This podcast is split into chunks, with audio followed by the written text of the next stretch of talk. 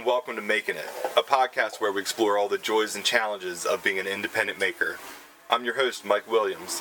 I'm a small business owner slash maker from Maryland.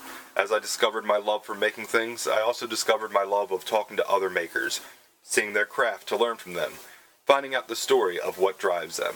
And that's what we're going to do with today's guest, Vicky Soma.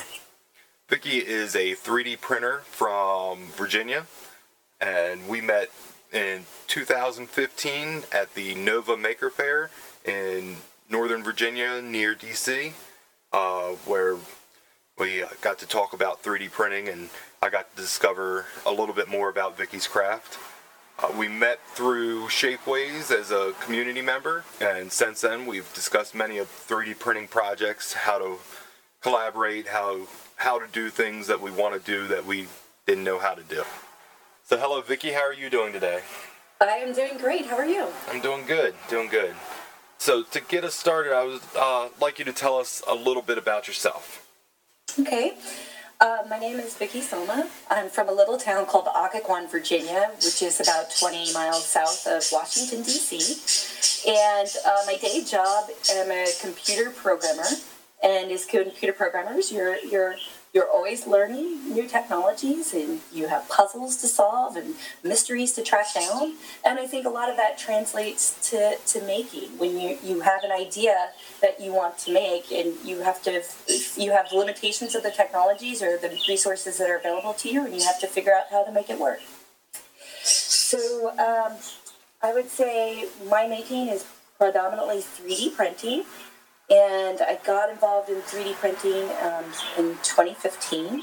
I was on maternity leave, and at the time, I wanted a necklace that uh, matched the international symbol of breastfeeding, and I couldn't find exactly what I wanted out in the mass market. And luckily, uh, this is the the joy of uh, making is you don't have to be bound to buy what someone else has decided to create and sell. You can make what you want. And um, I didn't own a 3D printer, but there are 3D printing services companies out there. And so what I did is I learned the 3D modeling software Blender. It's free. And I learned it in little tiny chunks because I had an infant son. Uh, so my learning was just in 10 or 15 minute increments, uh, but it all adds up. And after about three months, I had a model that I was satisfied with and I uploaded it to um, the the company Shapeways. And um, a few days later, the idea that I had in my head, I was holding in my hand. And at that point in time, I got pretty addicted. And I 3D printed for a year without owning my own 3D printer. And that's something that you can really do in this day and age. Uh, not only are there 3D printing services companies like Shapeways or Sculpteo, there is a lot of makerspaces out there. Uh, in my area, there's a Nova Labs in Western Virginia. And then libraries and schools have uh, 3D printers and uh, sometimes even laser cutters that uh, are available for people to use. So it's, also so you started with with the breastfeeding. Uh, what what did you design for that?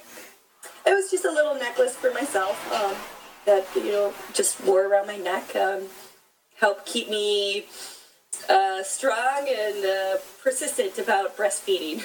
Right. Sounds amazing. Uh, and then with your learning Blender and your uh, continued use of it, uh, you wrote a book on it.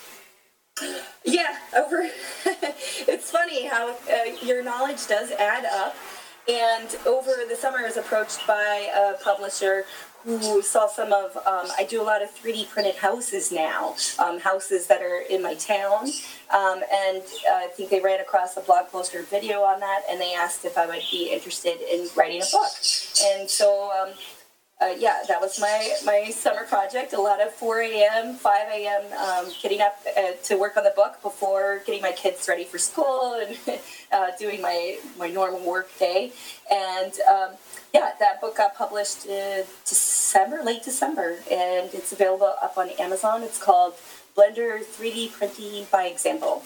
That's awesome. We'll have a link for that with the podcast so that people can find it and check it out. Uh, not a problem. So, um, with, with your 3D printing of the buildings, uh, is that the history of the buildings, the history of your towns very important to you? Yes, I, I did grow up in this town and uh, moved back here uh, to raise my boys.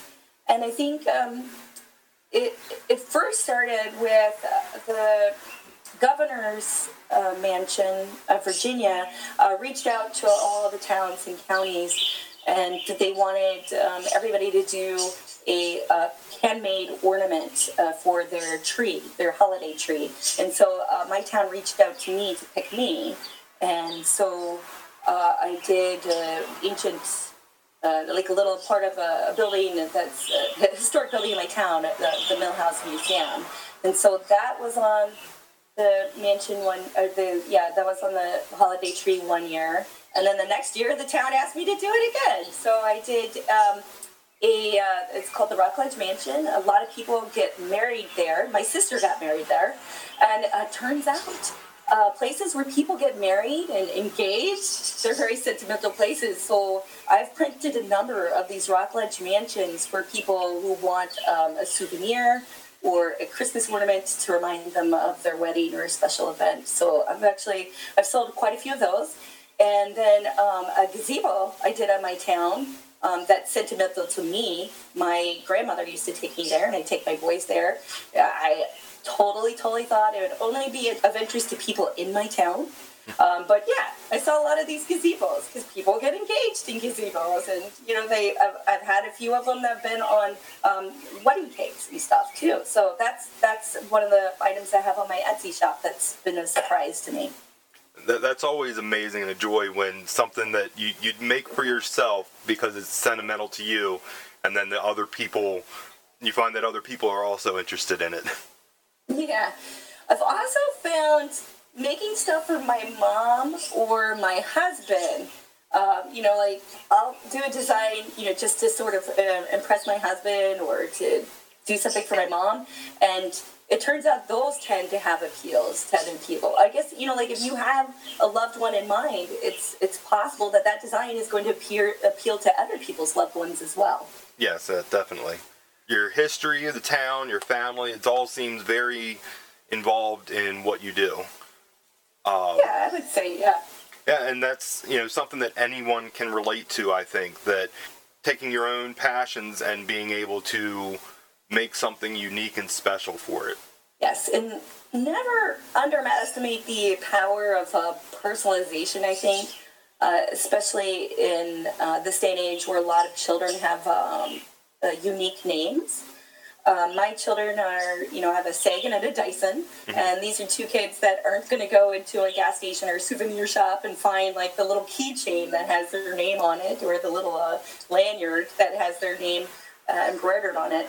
Um, but through 3D printing, I'm able to, you know, I can put their name on anything pretty much. And uh, what we do each year over here is uh, for, we just 3D print really simple Valentines with the names of the, the children in their classes. And so um, these young children who may not get to see their name on other things, they get to see their name on a heart, a customized Valentines for them. And that's always amazing to be able to have that personal touch on things, uh, and more than just a you know a little handwritten Valentine. It's it's more permanent, being 3D printed. I think. Yeah. Look, and you did that a little bit too with your baseballs, right? You didn't you have um, baseballs that were personalized? Yeah, I, I'd done um, uh, laser etched baseballs. Uh, I also did uh, some 3D printed ones uh, where uh, for people that aren't familiar with Baltimore and the Orioles, they have the uh, plaques out on Eutaw Street where balls have hit the have hit Eutaw Street. So uh, it's been a couple years, so I'm a little behind on them. But I, have made every single plaque into a 3D print, and then also offered it as a customizable thing where people could put their name on it. Yeah. Uh, and then I do the mallets where. Uh, I was just thinking uh, I, I, do a good bit of them, and uh, that's another thing where I, have done displays where I'll put you know common names on the display, but then there's always the option that they can contact me and get their own their own uh, unique name that isn't as uh, common and likely to be bought off the shelf. Have you seen any of those be used at weddings yet? Oh, I've sold uh, uh, quite a few to weddings. Uh, I did a, a large order for a funeral a couple years ago, where the guy was a, a you know commercial crabberman, and uh, so yeah, they wanted crabs and mallets for the funeral. You know, that's interesting little. Um, I I did something for a funeral. Um, yeah, they it's they just wanted a it's like a sheriff's badge that said "Fun Police" that they that put on the deceased. Right. So that is yeah. You never really you don't think of that as an opportunity uh, for 3D printing or or making, but yeah, that would be a, a meaningful a gesture for someone.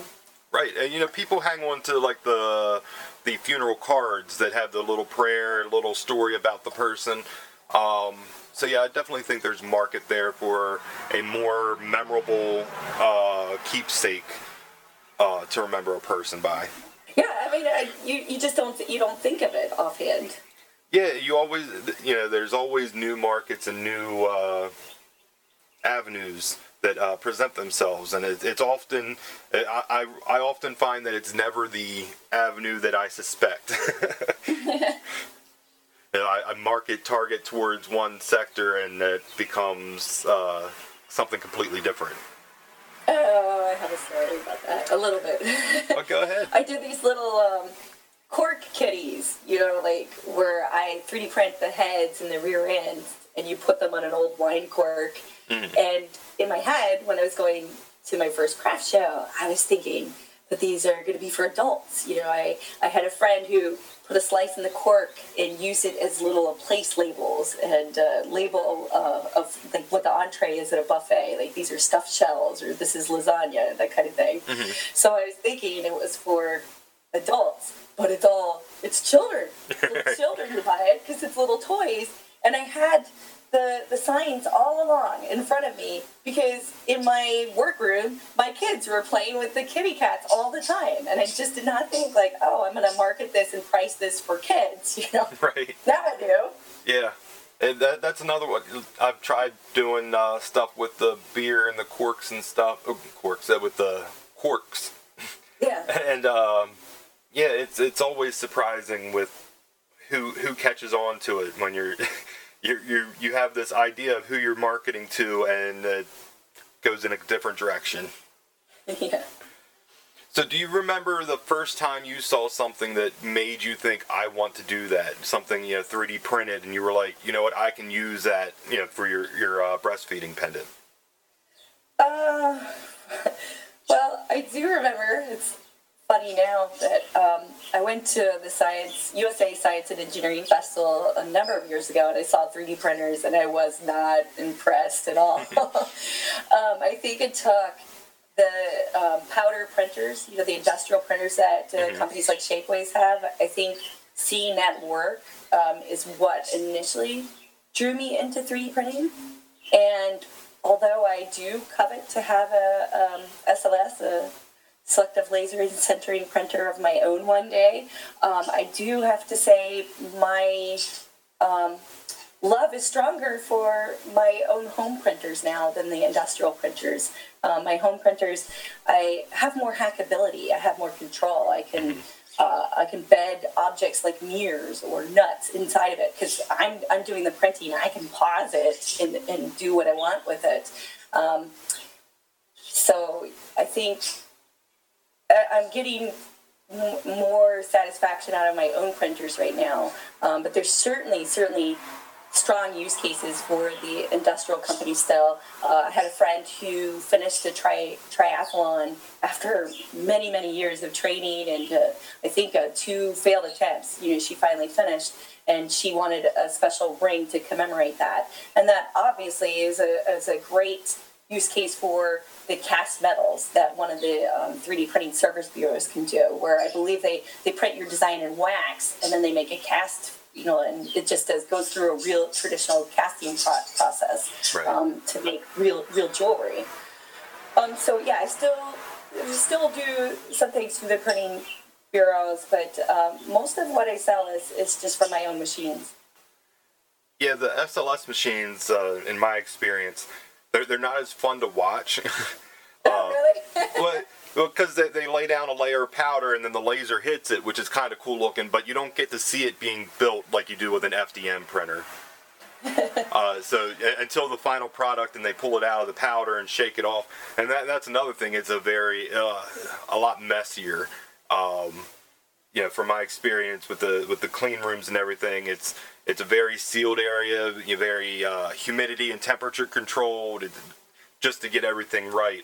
But then the finished product is. Uh, yeah, a little bit better resolution, I think. Uh, I know FDM's probably catching up a lot in that. Um, but then there's not not any of the cleanup of the support material, which is a Oh, bonus. goodness, yeah, that would have been handy with the, the, the print we were doing yesterday. There's a lot of support material. Which for that, um, you know, I've been interested since they came out with the the Form One and now the Form Two printers uh, from Form Labs, uh, which I, I believe they use a, uh, a secondary or uh, a dissolvable support.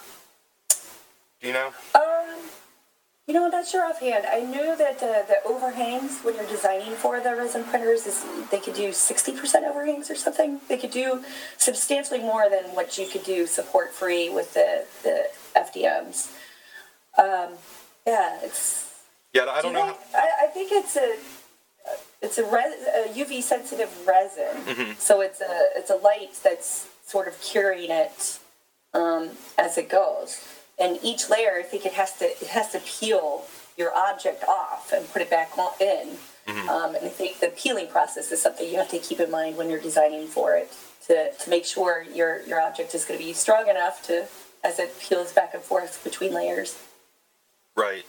Yeah. Uh, so, as a, as a little disclaimer, I have never printed on a resin printer. so, just from what I've read and stocking it, and you know, I've been uh, coveting a Form Two for a while until the four, uh, the Fuse One came out. Now that's my new dream is the Fuse One. Right. Yeah, I know um, with the, I think it was the object printers that it works from the bottom up, and where the the form printers they they hang it so, so it's printing, uh, kind of like printing upside down. Um, so I I don't know how that affects the uh, peeling and everything. That it, I think their process makes it a little uh, simpler. But yeah, it's all very interesting technology with uh, all the different processes out there. Uh, you're getting castable materials. You get uh, with, with the Form uh, Labs. I've seen that they've come out with a um, a ceramic material, uh, so you could print your own ceramics. As some services have moved away from that process. Not to name any names. which is good. The ceramics are quite beautiful. Have a have a coffee cup.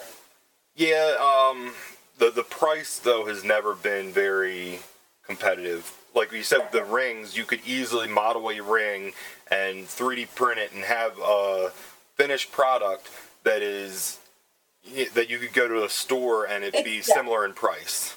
It is competitive to traditional jewelry, yes. Right. But then when you the the coffee cup I made, I think it was like eighty four dollars or something like that, mm-hmm. um, which is not competitive with Right. your coffee cups that you can see out and about. But then you have the customizable aspect of it. and You can put your name on Yeah. it, put your face on it, where the mass-produced ones, yeah, you can't do that. Right. Unless you have a laser, then you can uh, etch it on there. All right. So, um, well, what is your personal touch to your craft that you feel makes your your 3D printing unique compared to other makers? oh goodness, that's a tough one. I no, I think I don't do a lot of printing of the designs of the day. Um, you see a lot of, um, you know, on the 3D printing communities, uh, they tend to go through uh, phases where everybody's printing baby Groot and baby Groot planter, planters. Uh, every day you, you log onto Facebook, there's another another post. They're like, I know we're tired of baby Groot, but look at my baby Groot. Right. So everybody's doing baby Groot. I, I've never printed a baby Groot. Um, uh, I didn't really print many spinners. I did just a, just a handful um, for my boys, and I put mirrors in them. Um, I think um, the hairy lion. Did you ever see the hairy lion? I did do that because that was too radically cool. Um, the way the, the technique that they used, um, but I would say 95 to 99% of what I'm printing is stuff that I've designed myself. Um, and I am using the, the FDM, the FFF printers, um, the filament based printers. Uh, I do a lot of color changes. So I, I make a lot of uh, bird magnets. Um, I do uh, embedding of materials. So um, for my last Maker Faire in March, I was doing upcycling projects. So uh, I made bracelets that I was embedding um, parts of soda cans in. Um, so yeah, I guess my personal touch is probably just that it's my my own designs that I'm I'm doing, and uh, those are typically inspired by myself or, or loved ones. Yeah, I think that definitely overlaps with the with the uh, family and uh, history aspect that, that that makes your craft unique to you. That that's something other people wouldn't be as likely to be in, uh, and definitely uh, the in, embedding uh, other objects into your prints. I, I don't see that a lot. Yeah, and it's it's not it's not too hard. Right. it turns out, you know, I think um, happened the first time I did it. I was embedding a print. I, I only had I can only print one color at a time at the time, and I wanted to do an angler fish, and I wanted parts of him to glow. And um, so what I did was I designed cavities inside of him, and I printed all these pieces out of glow fill that would glow in the dark. And then I paused the, the, the print of the fish and put the glowing pieces inside, you know? And, you know, I, I don't know why it didn't immediately dawn on me, but one day I was looking at that fish, I'm like, wait a minute. I, I don't have to just take, you know, embed other 3D printed parts inside of 3D prints. I can embed anything I want. So I've been doing, let's see, what have I done? I've done I've done nuts for tap handles, and I've done mirrors. Um, um, uh, what else? Uh, the soda cans. Uh, I've paused prints and filled them with sand because sometimes you'll have people come to you know a craft show booth and they see these items, and when they pick them up, they're so light, and that sort of gives like a, an an idea that they're that, they're cheap, you know. And so if you you fill them with sand, they, they feel heavy. They feel more substantial. Um, and sand's a bit messy, so if anybody wants to weigh down their prints, you may want to consider nuts or uh, bearing balls or you know something that's not as as messy as sand. And I've done split rings. I've, I've, I've done a lot of embedding. Had fun with it. Uh, magnets. The magnets are a little fun.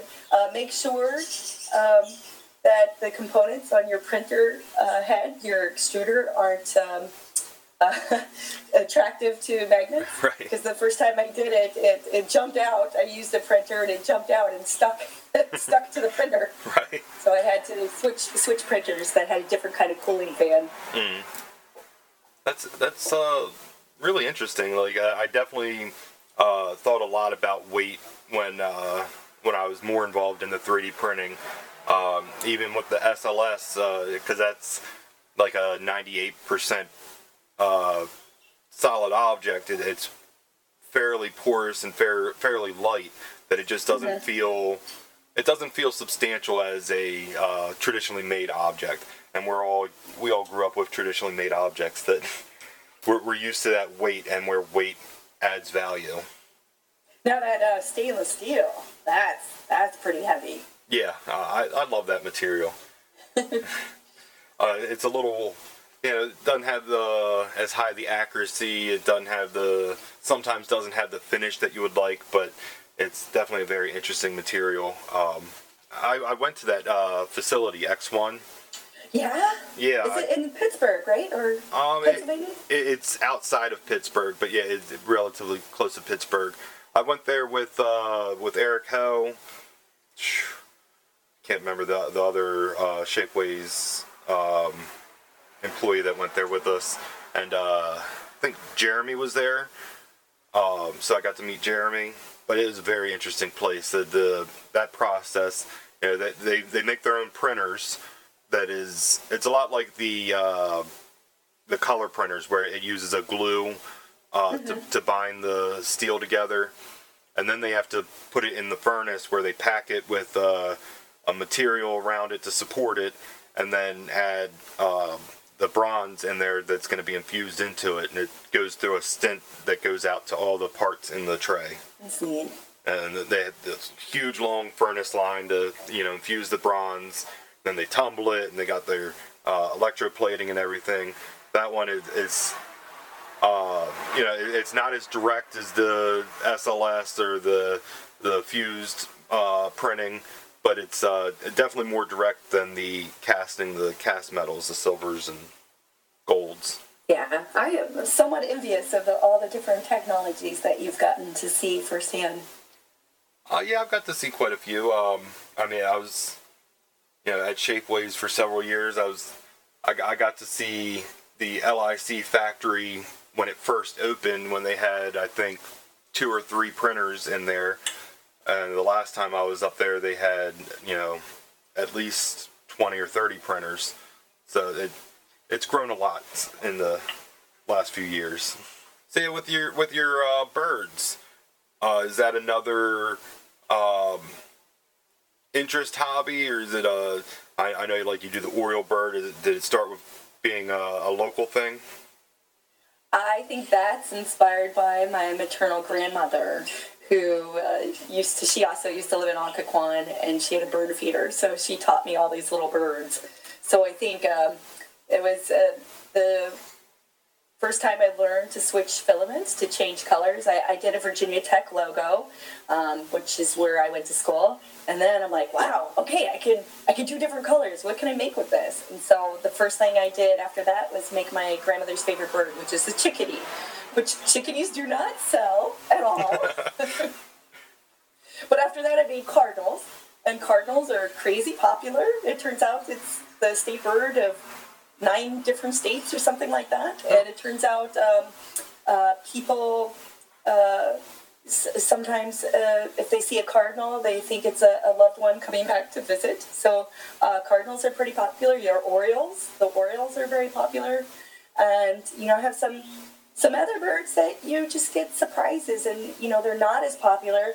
But when someone does purchase one, like a, a red-winged blackbird, um, they always have like some kind of story behind it, where they're like, "Oh, my mom grew up at a farm in New York, and she always lo- looked for these birds, and now she lives far away, so here's what uh, you know a red-winged blackbird that she could keep on her fridge." So even if you do a, a design or, or something that you make and it's not super duper popular, it, it may end up being meaningful to the people who do do appreciate it. Um, I, I think another design of mine is I have fireflies. Uh, done the same way with the birds, just like little 2D magnets um, where their rear ends will, will glow in the dark, just like a real firefly. And, you know, the sales are not as consistent as cardinals or orioles, uh, but when we do get the sales of the fireflies, it's someone who really loves fireflies and they, they just have a great appreciation for that insect like I do. That's interesting. I would, I would think kids would really like that. Uh, Here, we, I guess we call them lightning bugs. Uh, but uh, Lightning bugs, yeah. yeah, um, and the, the kids just love catching them. Um, so yeah, that's I, I, to me. I would think that that would be a good seller, one of your toppings. They had a really good run this past Christmas, which was uh, interesting. Um, I'm not sure what happened this Christmas as opposed to the other Christmases, but yeah, they, they did really well this Christmas. Have you found uh, your sales have been uh, steady this year? Um, for me, and I've only been doing Etsy a few years, but always like October to um, like even the first two weeks of January is a really busy time. And I think um, for me, uh, originally I'm like, oh, Cyber Week's coming up. I got to get all my listings listings up before Cyber Week, which is I think the last week in November. Um, I have found it's actually better to have everything earlier than Cyber Week because there are a, a great deal of sales happening early November too. The- so the the quarter four is always quite busy, and um, I think third quarter is okay.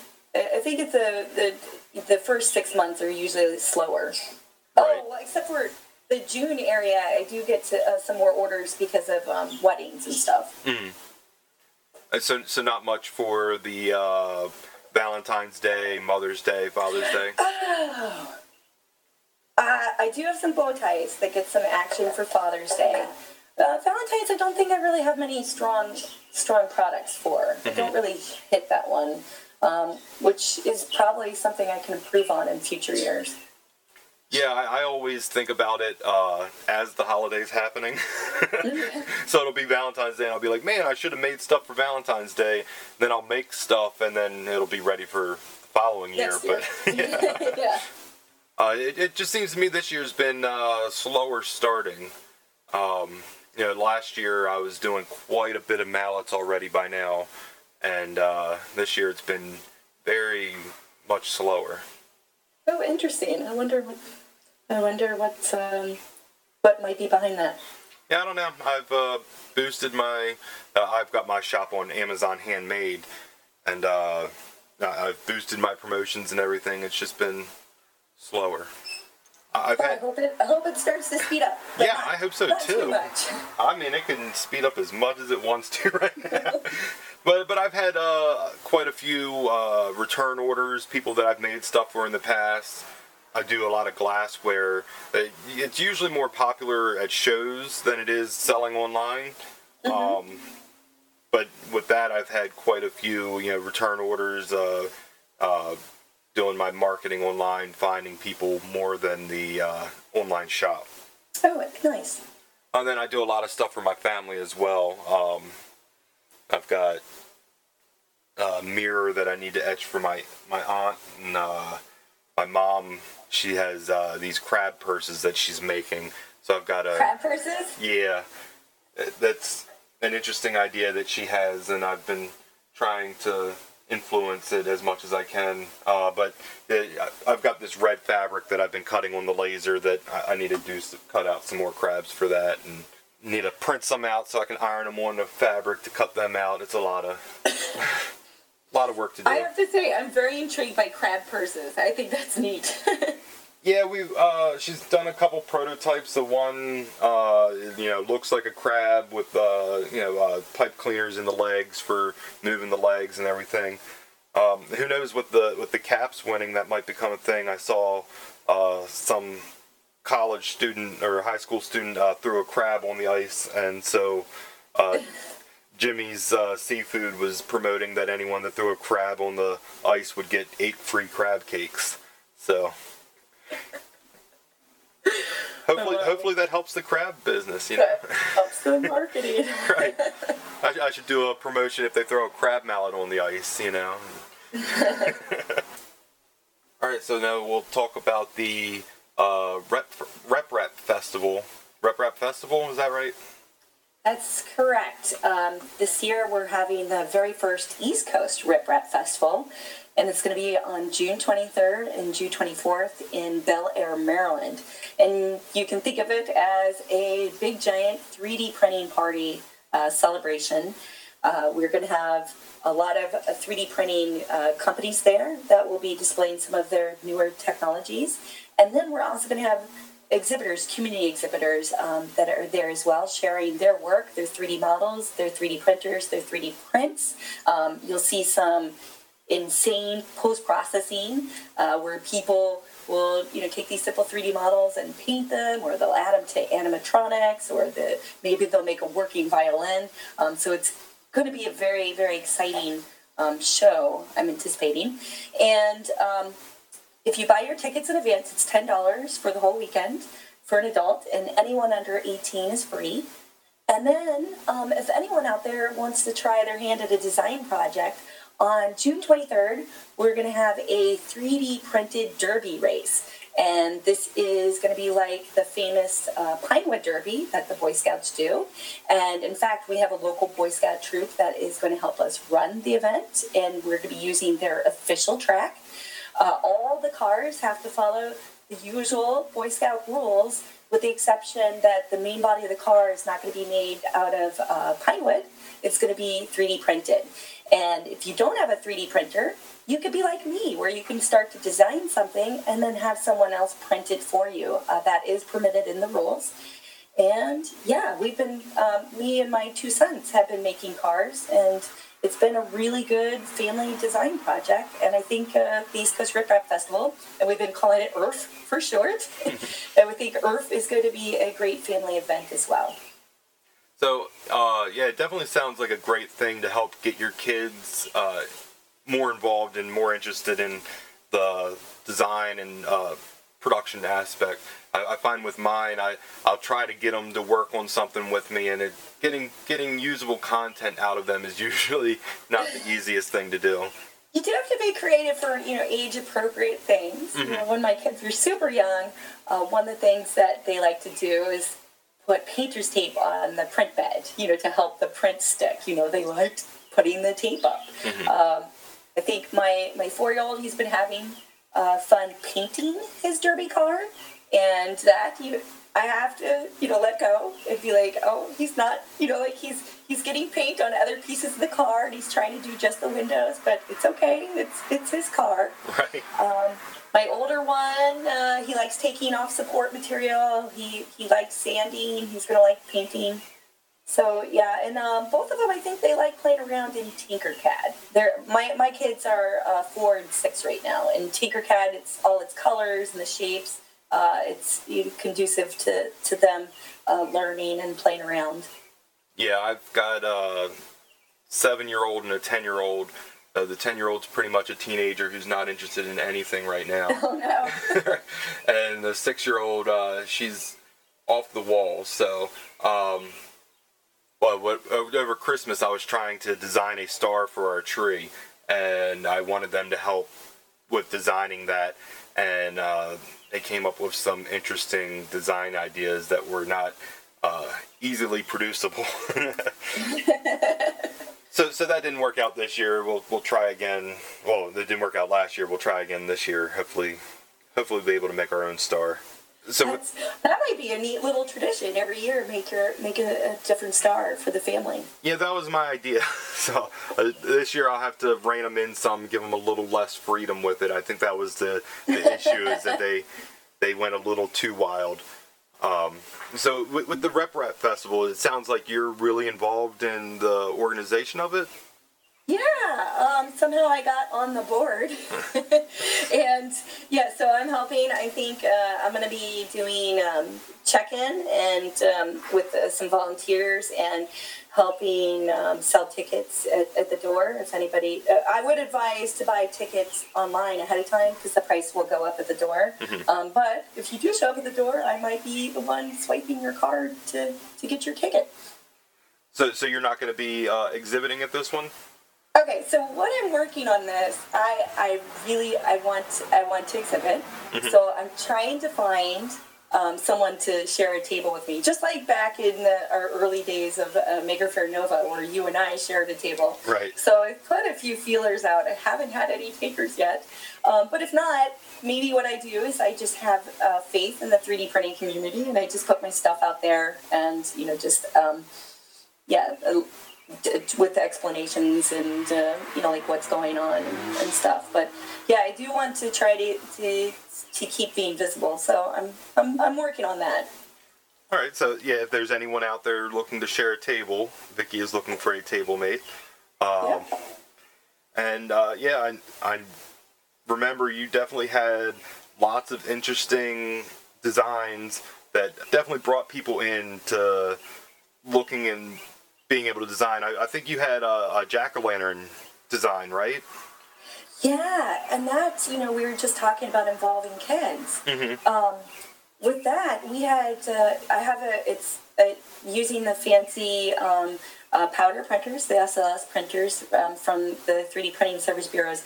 I have a, a jack lantern design that um, you can have three sets of eyes, three sets of noses, and three sets of mouths, and it, it, you can um, it's moving parts, so you can configure the, the faces that you want. You can you know turn it so you have these eyes, and turn it so it's this nose. And so what we did to involve kids like that um, Maker Faire Nova was we had them all draw uh, faces for the jack o' lantern, and then uh, we picked three winners. Actually, I picked six winners, and um, uh, most of my designs will start with you know a sketch or you know I have little post-it notes all over. My mom, my mom is well trained. She lives with us, and if she sees a random post-it note with a drawing, she leaves it because she it might be some of my brainstorming. Um, but you know, a lot of designs still start with drawing, and kids can draw. Every you know every kid can draw. So um, we took those drawings, and that's what I modeled. I modeled some faces off of that, and carved those faces out of the, the pumpkin, and um, sent all the winners uh, of a 3D print, a fancy uh, dial lantern 3D print. Right, and that, that's something where you can start them with a, a, a template that uh, you know, kind of keep them in the box to start with, but give them the idea that they can go outside the box uh, with their own designs. If they want Yes, to yeah. design something other than a, a pumpkin, they could uh, design a birdhouse or some some, uh, some other shape and have more control, uh, but still have that feeling that what they drew, what they imagined, uh, came to life. Yeah, was theirs. Their their unique touch on it. Right. All right. So uh, after the RepRap Festival, you have anything else coming up? I might take a little time off. Um, my next craft show is going to be in September. I think the last week in September. And um, I did a lot of upcycling projects for the last Maker Faire. And from the reaction I got from people, I think some of those I'm going to um, turn into products uh, for the craft show. Like I have some little hanging planters that are made out of Tic Tac containers. And I also have shelving sets uh, for beads and little craft supplies that are also Tic Tac containers. And I made some planters out of old filament spools, which uh, surprised me that you know the people wanted it. So uh, yeah, I think what I'll try to do is uh, refine those designs and uh, make a bunch of them for the craft show and add them to my uh, existing inventory. So you, you had uh, this year's Maker Faire was already passed, Yeah, that was in March 18th. March 18th, uh, and so at that you, you display, but you also sell. Oh no, I yeah for Maker Faires I tend to just do try to do the educational part. Um, so and that's also a free booth. So uh, I do the free booth. right. But to be a, a vendor, you have to pay for that spot. yeah, but it's it's reasonable. It's one hundred and fifty dollars I think at the Maker Faire if you want to sell. And, and that's for the Northern Virginia, Yeah, maker Right. fair Nova. right? Uh, I know for the, the New York one, a little little bit more pricey, Yeah. but The it, USA Science Engineering Festival I think is pretty pretty um, uh, a different pricing model as well. yeah. Uh, but it, it, they're they're amazing shows. The, the local ones are amazing, and then the national ones. I only ever got to go to the New York one, but it was it was always amazing every year. The different different creators around, the different uh, businesses around, as well as they, they always have a show. Um, the last one I went to, they were doing drone racing. Uh, so it was just constant the whole weekend where uh, having these drone races in this netted cage. Oh neat. it, it was amazing, and uh, it was just before the death of Radio Shack, where Radio Shack they had a, uh, an area where you could make a drone for free, and that line was always giant. we, we tried to get in it a couple times, and it just wasn't moving. And but yeah, that was that was the death throes of Radio Shack, I believe. Oh. Yeah, I've never been to the, the New York Maker Faire or Bay Area, Bay Area Maker Faire. Uh, the 3D printing community has just a wonderful, supportive community on Twitter, so I often live vicariously through them. They, they're um, frequently posting their pictures and the little snippets and videos, so I'll watch those, and, the, both events look amazing. Yeah, the the last one I took uh, my oldest daughter to, and uh, she was just amazed by it, and uh, really got her into making things. And then she turned into a teenager and stopped caring about making things. But it, they're, they're they're always an experience, always learning. And then, like I said, I, I just learned that I love meeting people and talking to them about their stuff. And, and like you said, with having people have their own stories, as being a vendor, you get to get these other people's views and aspects on what you do. It's just amazing. There's kind of a stigma I, I feel on 3D printing that is that it's not as much of that handmade of making where I you know it's it's different but I feel there's a lot of handmade you know we have to do the designing which you know, Yeah. yeah, yeah. If you're making jewelry by hand, you're you're probably sketching and designing and stuff. But to to do that in the 3D world and the CAD world is uh, is its own handmade challenge. I, I think that's very relatable to the other handmade fields. I was surprised. I got invited to a holidays art market uh, a number of years ago, and I showed up, and I was very self conscious because uh, to me, like we had some legitimate artists, you know, the painters and the sculptors, and I was worried of what they would think of me, and um, I was very surprised that they they completely embraced me, just like you know, like a true artist is one of them, and they just had a lot of questions about my processes and stuff like that, and um, I even got invited to speak at a local art guild. So um, there are open, there's are a lot of open-minded artists out there, so that's good. Definitely. I, I, I don't really feel the, the stigma myself from uh, as much from other makers, but from an outside view. Uh, like, like when I applied for Amazon Handmade, I was kind of surprised that I got accepted. I've heard others that do 3D printing that uh, have been denied going get being on um Amazon Handmade. You know, I, I made sure to put in my application that I do, even with my 3D printing stuff, that I do a lot of hands-on finishing and quality control and everything. Um, the the printing bureaus aren't up to my standards yet. I uh, I actually uh, I sliced my thumb open getting a print off the bed once, so I, I took a picture as proof. Like 3D printing Right. is hands on. Yeah, I, well, I haven't done any of that with 3D printing, but definitely with the laser and uh, like the mallets, I make them all from scratch. And uh, the one time I thought I broke my thumb with cutting uh, cutting the uh, dowels for the mallets. Uh, had a kickback, but it's scary business sometimes. yeah, yeah. Sanding, painting. There's yeah, there's a lot of hands on that comes with 3D printing. Definitely, and I, I had a similar experience. Yours, uh, MPT uh, invited me out to a um, an artscape show. Uh, something they filmed for a, show that they do, and um, it was like a charity event. So there was like we, we made things that were auctioned off and um, had a raffle for and everything. And it was again where I was I was up there with my laser and with my 3D prints, and there's someone over painting, there's someone over bending wire, and I'm like, how do I? I, I I was feeling like I didn't really belong there, but uh, you know, the the people there were definitely amazed with what I do. There's a lot that goes into the artwork for the laser, a lot that goes into the knowing the processes for the 3D printing, and it definitely seemed to me that like the camera crew and everything, they were all like, you know, I was like, I don't, I don't know how much I belong here. They were like, oh no, we're, we're, we're glad that we're expanding into the more technology uh, handmade. That um, they, they were just amazed with the, the laser running and making the personalized things on demand and and then I did a I had the uh, sensor the structure sensor so I could 3D scan people so I, I 3D scanned a, a woman there so it was definitely uh, you know a new experience for a lot of the people there but it, they, they didn't make me feel out of place as much as I made myself feel out of place yeah, I think that's that was that was me like being guarded, and there was no reason. They were so so welcoming and embracing.